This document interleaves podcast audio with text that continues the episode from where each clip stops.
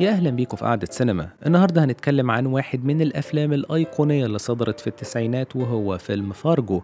فارجو صدر تحديدا سنة 96 وهو من تأليف وإخراج الكوين brothers اللي هم إيثن كوين وجويل كوين. والفيلم من بطولة فرانسيس ماكدورمند ويليام ميسي وستيف بوشيمي. الحقيقة الفيلم ده يعتبر من العلامات في تاريخ الكوينز وكمان الفيلم ده حقق نجاح كبير جدا في أمريكا وبره أمريكا. حتى إن فيلم آه سوري مسلسل فارجو اللي صدر منه الموسم الرابع مؤخرا اتبنى على أساس الأجواء اللي عملها الفيلم. وخلينا نفتكر مع بعض حكاية فيلمنا. فيلمنا بيحكي عن جيري اللي عايز ينفذ مشروعه الخاص. ولما حماه الغني بيرفض يسلفه المبلغ الكبير اللي هو محتاجه علشان ينفذ المشروع ده بيقرر يكلف عصابة من اتنين يخطفوا مراته. واتفق مع العصابة دي إن هو هيديهم مبلغ أربعين ألف دولار هيكون نص الفدية وعربية. بس هو في الحقيقة كان مخطط يطلب من حماة مليون دولار.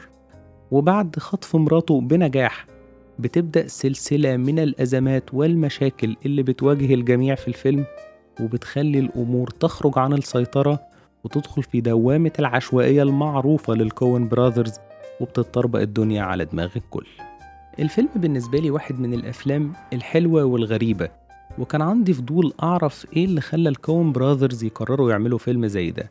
حسب كلام جويل كوين إن المكان والوقت هم عارفينه كويس لأن هم قضوا وقت كبير من حياتهم تقريبا بالذات في طفولتهم في ولاية مينيسوتا وقادرين يتعاملوا مع الأجواء دي ويعرفوا أهل المدينة دي بيفكروا إزاي. وأسلوب حياتهم عامل إزاي. وكمان كانوا شايفين إن حب أفلام الخطف عند الناس كبير جدا وبتقدر تشدهم. فالفيلم ده بالأجواء دي بالفكرة اللي هي بتاعة الخطف اللي بتبدأ من أول لحظة كل ده خلى إن هم يكملوه بشخصيات مختلفة جدا ويعملوا معادلتهم الخاصة. الكوين brothers قدروا يصنعوا أجواء جيدة جدا.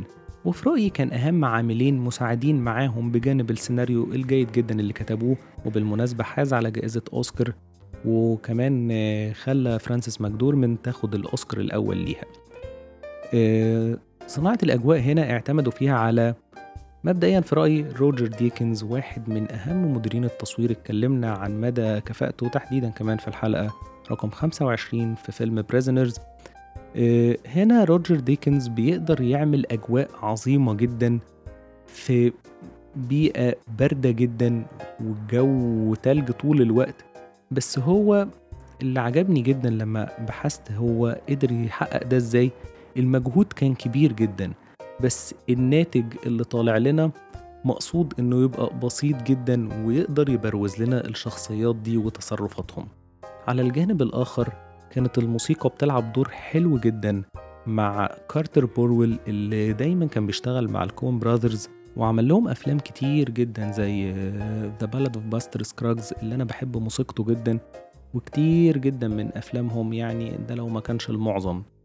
هنا الموسيقى بتكون مستوحاة من مقطوعة نرويجية لأن هم حسب كلامهم ده بيخلي الموضوع متقارب أكتر مع ثقافة مينيسوتا اللي هم بيقولوا إن هي تابعة شوية أو كان ليها جذور اسكندنافية ودي حد بقى لو عايز يقدر يبحث في علاقة مينيسوتا والدول الاسكندنافية أكيد في مهاجرين أو يعني كان في علاقة مع الدول دي يعني في الولاية أو المكان هناك. فهنا هم استلهموا الموسيقى بتاعتهم من مقطوعة نرويجية والحقيقة كانت فعالة جدا هي والمقطوعات التانية اللي في الفيلم في صنع الأجواء وخلتني حاسس إن أنا يعني ماشي معاهم في الأحداث وكمان ادتني روح المكان حتى لو أنا مش عارف المكان ده كويس بس حسيت إن كل حاجة فيه بينها هارموني كده وتوافق كبير.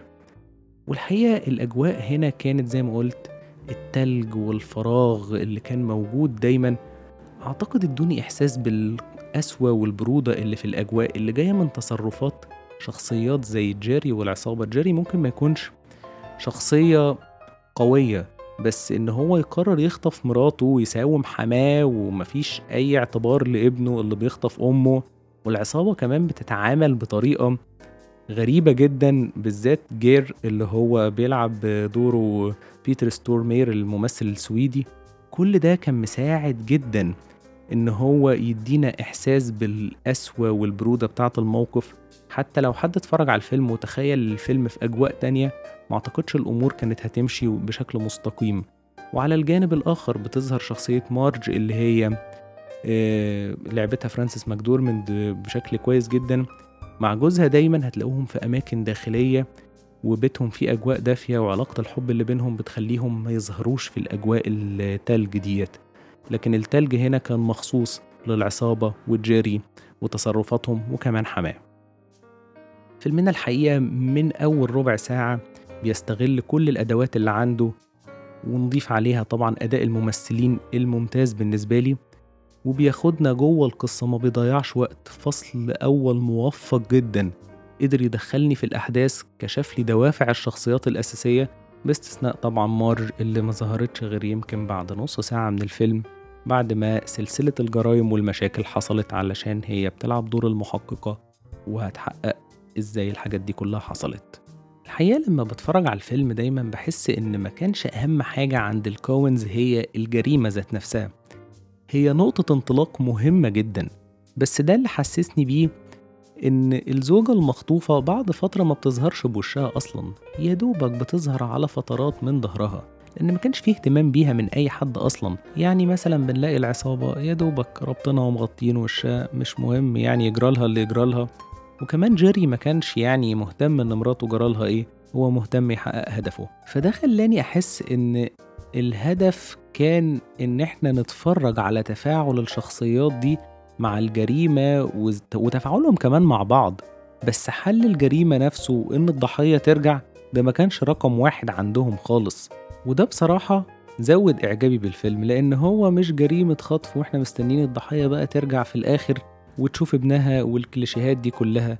لأ الفيلم كان مختلف جدا. وعلى ذكر الشخصيات خلونا نبدأ بقى نتكلم عن الشخصيات ونبدأ بشخصية جيري. ال Coens كانوا شايفين إن جيري loser شخص فاشل ومش بيبطل يرتجل حلول لمشاكله وكل مرة الحلول دي مش بتنجح. بس هو مش بيحاول يبطل أو يتعلم أو يصلح أي حاجة. وده في رأيهم بيخليه يمكن محبوب شوية وكمان شبهوه بواحد بنى هرم وما فكرش لثانية في انهياره. والحقيقة إن جيري غرابته إنه لا بيفكر ولا بيحسب حاجة غير إنه إزاي يجيب فلوس وفي الغالب بطريقة غير مشروعة. وده بان أكتر من مرة في شغله وكمان بان أكتر حاجة إن مراته بيتعامل معاها إن هي مصدر الفلوس. وكان لما قاعد يتناقش في الفدية مع حماة وصاحب حماة في الآخر كان ناسي ابنه أصلا وموقفه إيه من اللي بيحصل. بس جيري كمان هنلاقيه إن هو شخص دايما بيكون في أي حاجة هو الطرف الأضعف. في معظم المشاهد اللي بيظهر فيها هتلاقوه هو فعلا الطرف الأضعف والأقل قيمة. يعني دايما باين فعلا إن هو لوزر ومهزوز. وحتى لما بيكلم حد دايما تحسه مش هامم اللي بيكلمه يعني اللي بيكلمه مش مهتم هو بيقول إيه مش بيبصله أخده باستخفاف. يعني حتى الراجل العامل اللي عنده في الشغل اللي عرفه على العصابة هتلاقيه مش حاسس إن هو ده المدير بتاعه وأنا شايفه هو بيتكلم معاه. حماة طبعا يعني مش مهتم هو بيقول إيه. العملاء نفسهم يعني مخنوقين منه محدش فعلا مديله اهتمام. وبان كل ده جدا جدا بقى بالنسبة لي إن هو قد إيه مضطرب كمان لما واجه مارج اللي هي ماكدورمند وفي آخر مرة في المواجهة الأخيرة بينهم طلع يجري منها. على الجانب الآخر في البيت عند جيري الشخصية الملفتة بالنسبة لي هو حماة اللي هو أبو الضحية النقيض بتاع جيري. راجل صاحب الشغل ومش مهتم بجيري أصلا ومش مهتم إن يديله فلوس يعمل المشروع بتاع الجراج الخاص بيه لأ هو عايز يديله نسبة ويمشي من المشروع ده ويأسس هو المشروع ده. هو مش عايز يمول حد مش عايز يدي لحد حاجة. وكل مشكلته الأساسية في الفلوس. رقم اتنين كان إن بنته ترجع. شخصية قوية عنيدة وبيفاصل في الفدية حس إن المليون دولار كتير. وهم آه كتير بس تعامله إن هو أنا لازم أكسب الصفقة دي وده رقم واحد بالنسبة لي. فوجود الشخصية دي في البيت عند جيري خلى الموضوع interesting جدا العلاقة بينهم زي القط والفار. يعني جيري عمال يجري منه ويفكر هياخد منه إيه وهو مش مديله فرصة وكابس على نفسه.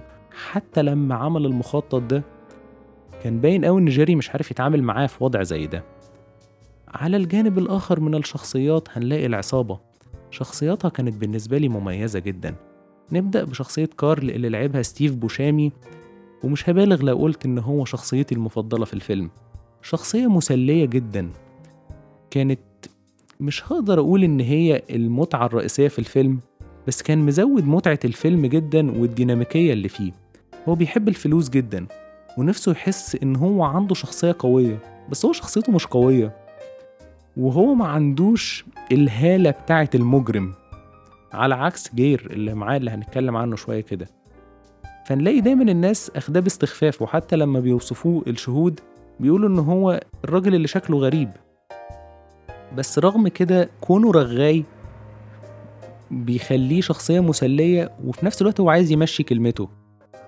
بس محدش زي ما قلت قادر يهتم بكلامه. فالناس مثلا بتوع التذاكر بتوع الباركينج بيقفش معاهم. هو مش عايز يدفع هو مش عايز أي حد يفرض عليه أي نوع من أنواع القيود. حتى إنه في المرة التانية بيقتل واحد منهم. والنقطة دي وإن هو عايز يمشي كلامه وإن هو عايز يبان شخصية قوية كانت سبب موته هو شخصيا على ايد جير الطرف التاني في العصابة اللي هو عكس شخصية كارل تماما. ما بيتكلمش.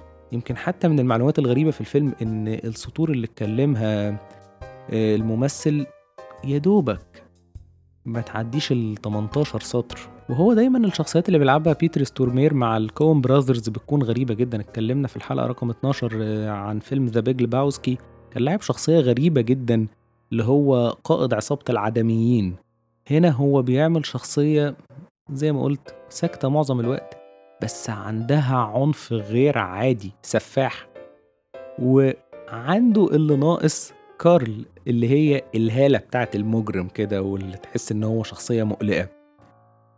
فالقرارات اللي هو بياخدها من دون استشارة كارل بشكل مفاجئ واللي هي غالبا بتكون قتل زي ما قتلوا الظابط في العربية بتكون هي مسببة الكارثة.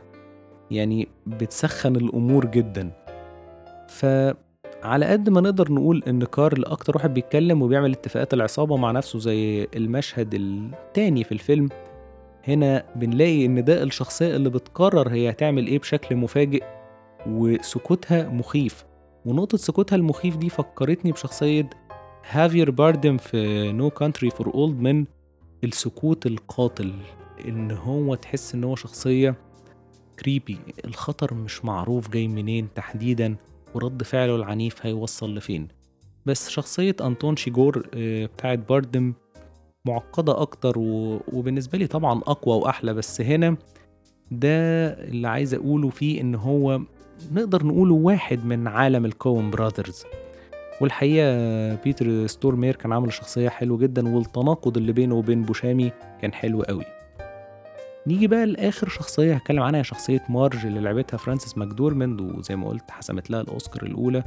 ويمكن ده تاني فيلم أتكلم عنه تكون فرانسيس ماكدورمند أخدة عن الفيلم ده أوسكار بعد فيلم 3 Billboards Outside Ebbing Missouri اللي اتكلمت عنه في الحلقة رقم 27 هنا شخصية مارج شخصية مش شديدة التعقيد بس في خط فاصل بين إنها تكون بسيطة وكوميدية وبين إنها تكون شخصية كاريكاتيرية. آه، فرانسيس ماكدورمند ما وقعتش في الفخ ده.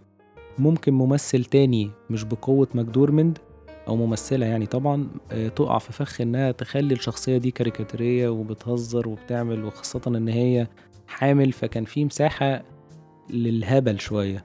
بس هي كانت مخلية فيه كوميديا وبساطة بس في نفس الوقت ماسكة كل حاجة في الشخصية كويس جدا. ويمكن بعض القراءات للفيلم شايفة إن شخصية مارج هي الوحيدة اللي زي ما بيقولوا رجعت بيتها. لأن هي صاحبة الجانب الأخلاقي في الفيلم وعشان كده مش بتتأذي في الآخر. بنلاقي إن يمكن معظم شخصيات الفيلم آه، اتأذت واللي مات واللي اتقبض عليه واللي آه، حصل له مشاكل. حتى الابن نقدر نقول إن القبض على أبوه وموت أمه في الآخر ده برضو حاجة صعبة جدا. بس هنلاقي هي الشخصية الوحيدة اللي رجعت بيتها مفيش مشاكل. طبعا هي وجوزها اللي كان عامل شخصية جامدة جدا يعني بسيطة جدا بس أيقونية. يعني لو حد شاف الفيلم هيفهم قصدي إيه. الحقيقة إن أنا أقدر أقول إن الفيلم هو من الحاجات اللي حطت الأساس بتاع ال style آه، بتاع ال Coen Brothers. آه هم اشتغلوا كتير قبلها بس ده نقطة كده نقطة انطلاق من ناحية الحاجات الفنية في الفيلم وأعتقد كمان من ناحية النجاح النقدي والتجاري وصناعة اسمهم. يعني الفيلم ده هو ذا بيج لباوسكي الكونجرس احتفظ بيهم في مكتبته. فالفيلم بتاع فارجو هنا بنلاقيه هو نقطة انطلاق قوية جدا وفي حاجات من أسلوبهم بعد كده ظهرت في أفلام تانية زي مثلا نقطة الشنطة اللي محدش بيلاقيها في الآخر بتاعة الفلوس اللي خباها ستيف بوشامي. فكرتني شوية بالشنطة بتاعة No Country for Old Men والشخص اللي بيدبر مصيبة وفي الآخر بتنهار كل حاجة حواليه وبيتلقى عقاب شديد. فكرني بواحد من أفلامي المفضلة The Man Who Was Not There. الحقيقة هنا بنلاقي إن style هم والغموض والعقاب اللي بتتلقاه الشخصيات وفي الآخر مثلا بنلاقي إن الضحية ما بترجعش والفلوس بتروح وإن أهم حاجة مش دايما هي الفلوس. زي ما بقول الفلوس مهمة جدا بس في حاجات حواليها في الحياة مهمة برضو. فبنلاقي الشخصيات كلها بتتعاقب إن بتروح منها الفلوس. يعني أبو الضحية حما جاري بيدفع الفلوس دي وبيموت فبتروح فلوسه. وجاري ما بيطولش حاجة وستيف بوشامي بيخبي الفلوس وبيفضل يناقر صاحبه على مبلغ صغير جدا منهم يعني هم أكتر من 900 ألف دولار وهو بيناقر على حاجة بسيطة فدي بتتسبب في قتله وجير بيتعاقب وبيتقبض عليه. فكل ده عمل زي دايرة من الشخصيات بتتعاقب في الآخر على سوء نيتها وسوء أفعالها. ويمكن ده بيبان جدا في الجزء اللي بتظهر فيه ماكدورمند وهي قابضة على جير في آخر الفيلم وبتكلمه وهو في المراية وبتوجه له بتقول له كل ده عشان الفلوس. فبنحس إن الدايرة دي بدأت وانتهت في النقطة دي. يعني هي بدأت في التلج والعربيات اللي بتظهر من بعيد وبتنتهي هنا عند التمثال بتاع برينرد. فاللي هو ظهر مؤخرا شوية في نص الفيلم فالعلاقة اللي بين جير وجيري لما عرفهم في أول فيلم وبعدين بداية الحوادث والجرايم عند تمثال برينرد فبنلاقي هنا في الآخر إحنا بننتهي وجير مقبوض عليه وهو بيسرح كده سرحان مميز في الفيلم لما بيشوف التمثال وبعد كده النهاية بتيجي لما بنلاقي العربيات جاية في التلج ووراهم عربية الإسعاف اللي بتدل إن الضحية فعلا ماتت وبعد كده مارج بترجع في البيت في الآخر عند جوزها. بيقعدوا يتكلموا إن هي هتولد إمتى وإن هو عمل إيه في مسابقة تصميم طابع البريد. فالفيلم فيه أفكار ال Coen Brothers الكوميديا الحلوة بتاعتهم الحاجات اللي بتدخل بره السياق زي في مشهد مشهور جدا في الفيلم ده وهو المشهد اللي بتقابل فيه مارج صديقها القديم. لأن المشهد الناس بتقول إن هو ملوش علاقة بالفيلم. وفي بعض التفسيرات بتقول إن صديقها ده لما طلع كذاب هو الموقف ده خلاها تفكر إن هي ممكن يكون جاري كذاب وترجع له ويحصل مشهد الهروب. المشهد ده الكون براذرز بيشوفوا رغم كل التفسيرات دي إن هم قاصدين يحطوا حاجة مثيرة للجدل وما يكونش ليه علاقة بالفيلم. وتكون الغرابة فيه إن فرانسيس آه، بتتصرف زي ما بيقولوا بالظبط كده إن هي متحفظة وكأنها هي اللي يابانية وصديقها رغاي ومش منطقي وكأن هو اللي أمريكي يعني هم كمان بينتقدوا الشخصية الأمريكية في النص. وهنا النية إن هم كانوا عايزين يقدموا جانب مختلف من شخصية مارج اللي لعبتها ماكدورمند بس في نفس الوقت يكون بره سياق جوزها وإن هم برضو يخلوا إن القصة قريبة للحقيقة أكتر من الخيال. فهم بيعملوا حاجات بتساعد الناس إن هم يفكروا ويفسروا وهم مش مهتمين خالص إن هم يقدموا التفسيرات دايما للفيلم. يعني إحنا مثلا هنا لو فكرنا في اسم الفيلم هنلاقيه فارجو والحاجة اللي بتحصل في مدينة فارجو هي قليلة جدا الأول خالص. بس هم لقوا إن ممكن لو سموا الفيلم برينرد المدينة اللي بتحصل فيها معظم المشاكل في مينيسوتا مش هتكون ده اسم جذاب. فهم لقوا إن فارجو هيكون مثير للاهتمام أكتر. فهم بيفكروا بطريقة مختلفة وبيحاولوا يجذبوا الناس لأفلامهم ويخلوهم يفكروا فيها. فده دايما بيخليني أحب أفلامهم والحاجات اللي في الستايل بتاعهم اللي دايما بتكلم عنها. فلحد هنا خلص كلامي عن فيلم فارجو واحد من الأفلام اللطيفة جدا اللي بحبها. ويا رب تكون الحلقة عجبتكم ويا ريت اللي مش عامل سبسكرايب يعمل عشان توصل لكم الحلقات الجديدة باستمرار. ومع السلامة.